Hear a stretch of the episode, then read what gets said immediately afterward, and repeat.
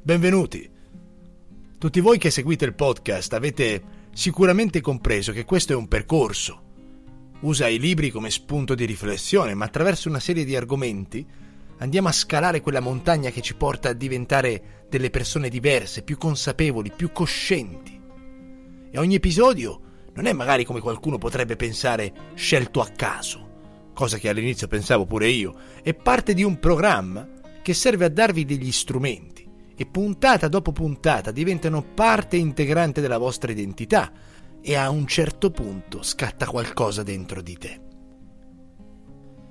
Oggi vi propongo un episodio riflessivo.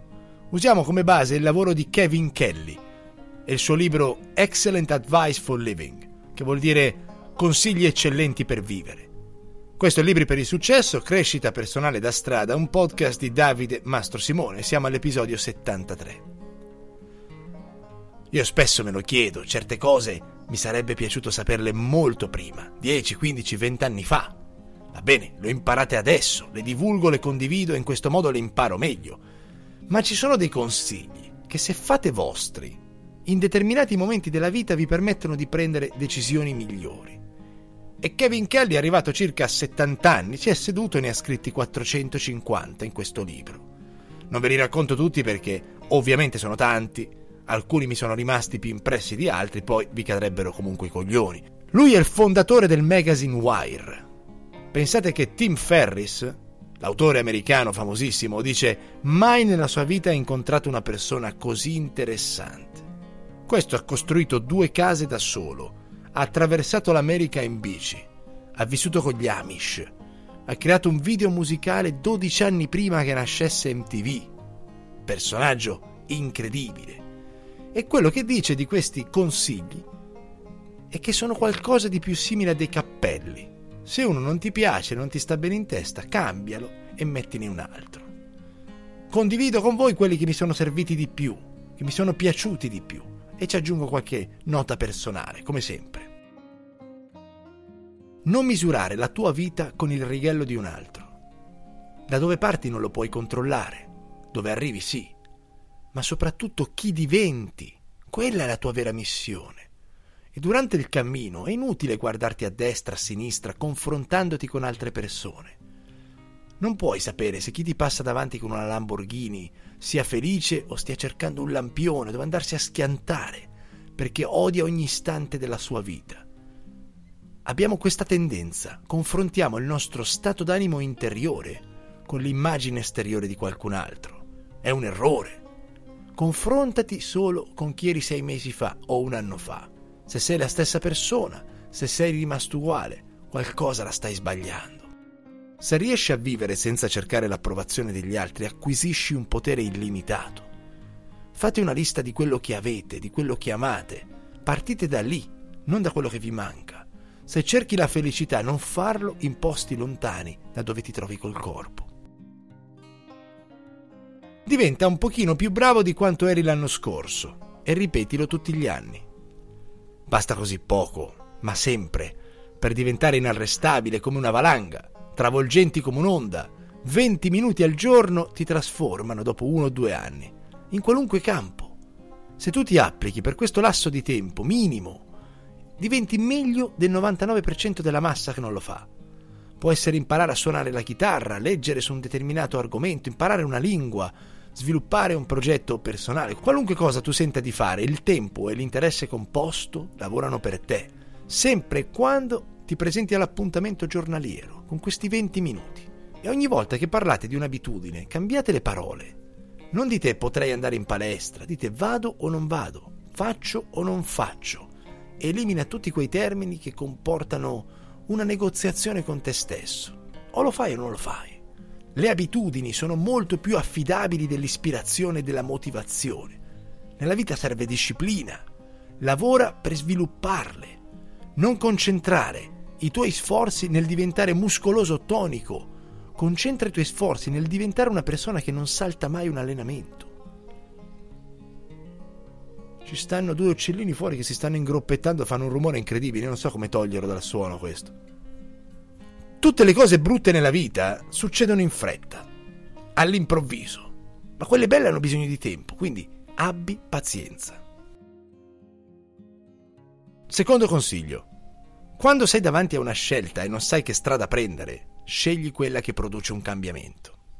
Minchia.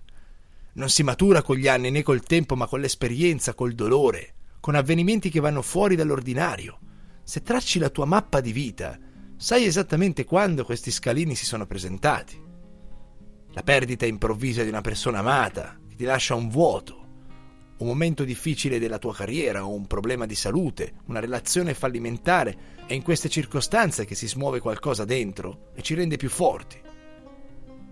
E a volte quando dobbiamo scegliere una strada, tendiamo ad andare verso tutte quelle cose che portano meno cambiamenti possibili, proprio per evitare questo scalino.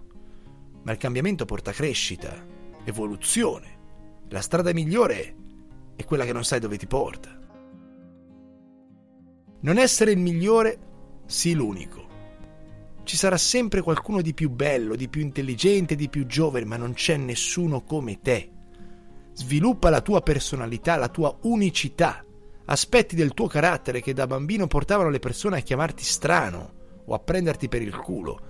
Da adulto possono renderti unico. Io ero timidissimo da piccolo, introverso nella maniera più profonda, più viscerale probabilmente è la ragione per la quale ho scelto un podcast piuttosto che fare un video. Mi sento più al sicuro usando la voce, ma ne ho fatto una forza, una virtù.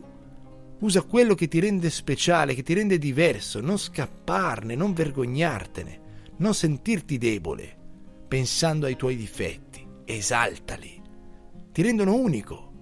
E ricordati che la maggior parte delle persone si innamora dei difetti. Più ti interessi agli altri, più ti troveranno interessante. E questa è una verità solida come un macigno. Io ne parlo nel corso di linguaggio del corpo. Se vuoi che la gente ti si avvicini, interessati a loro.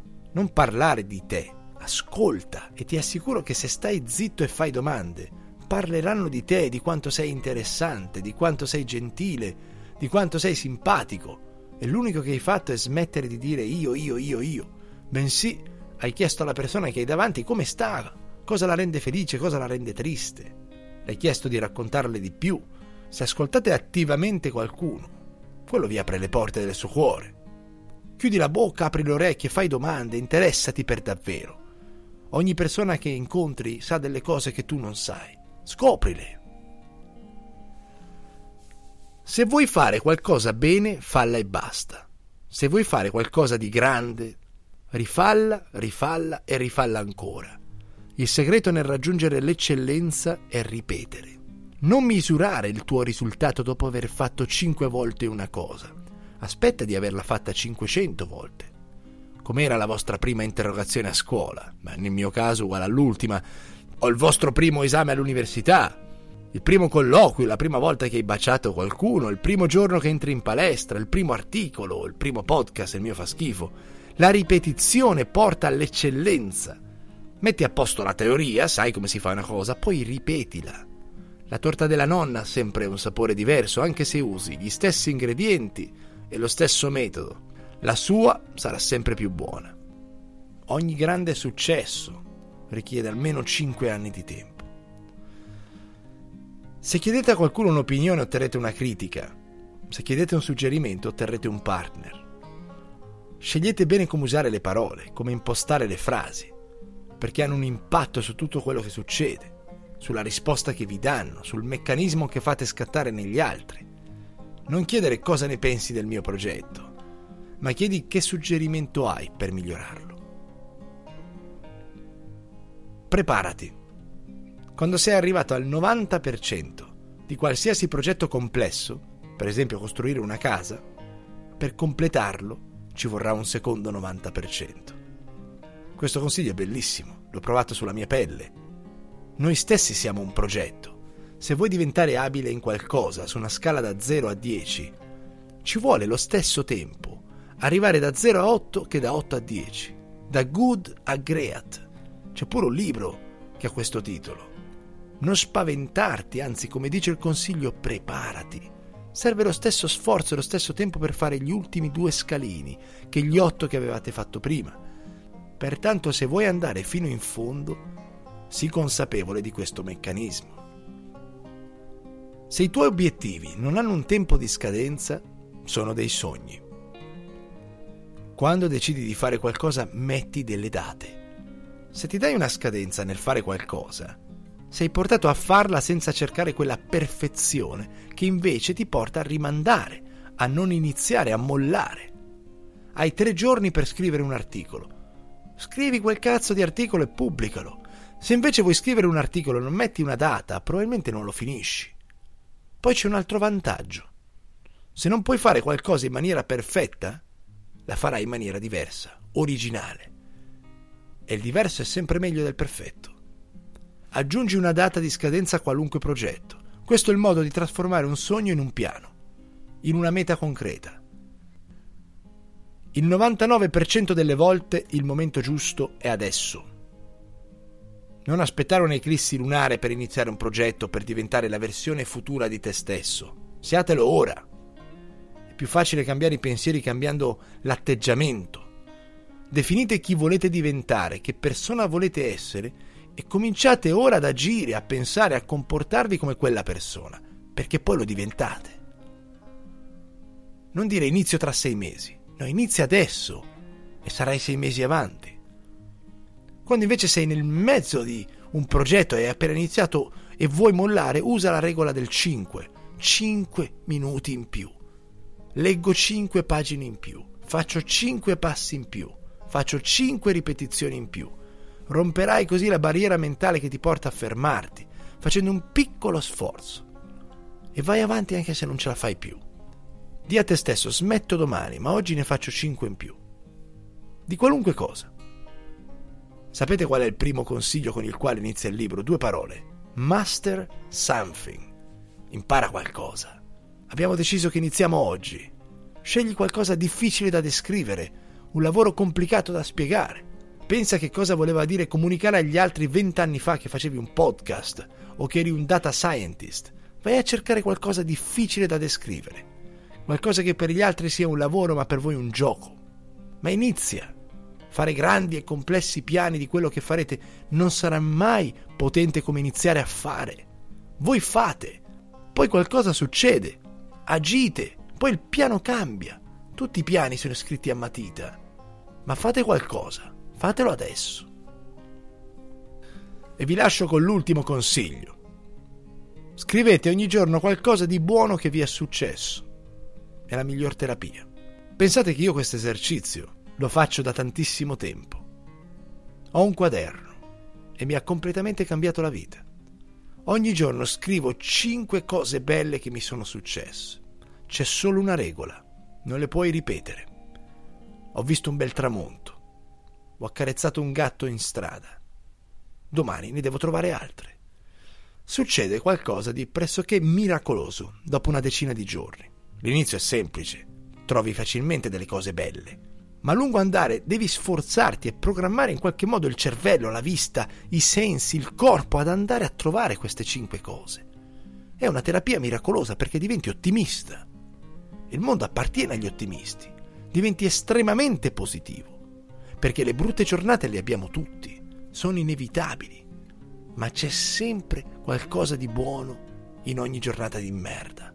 E se lo trovi, ti cambia la vita. Grazie e alla prossima puntata.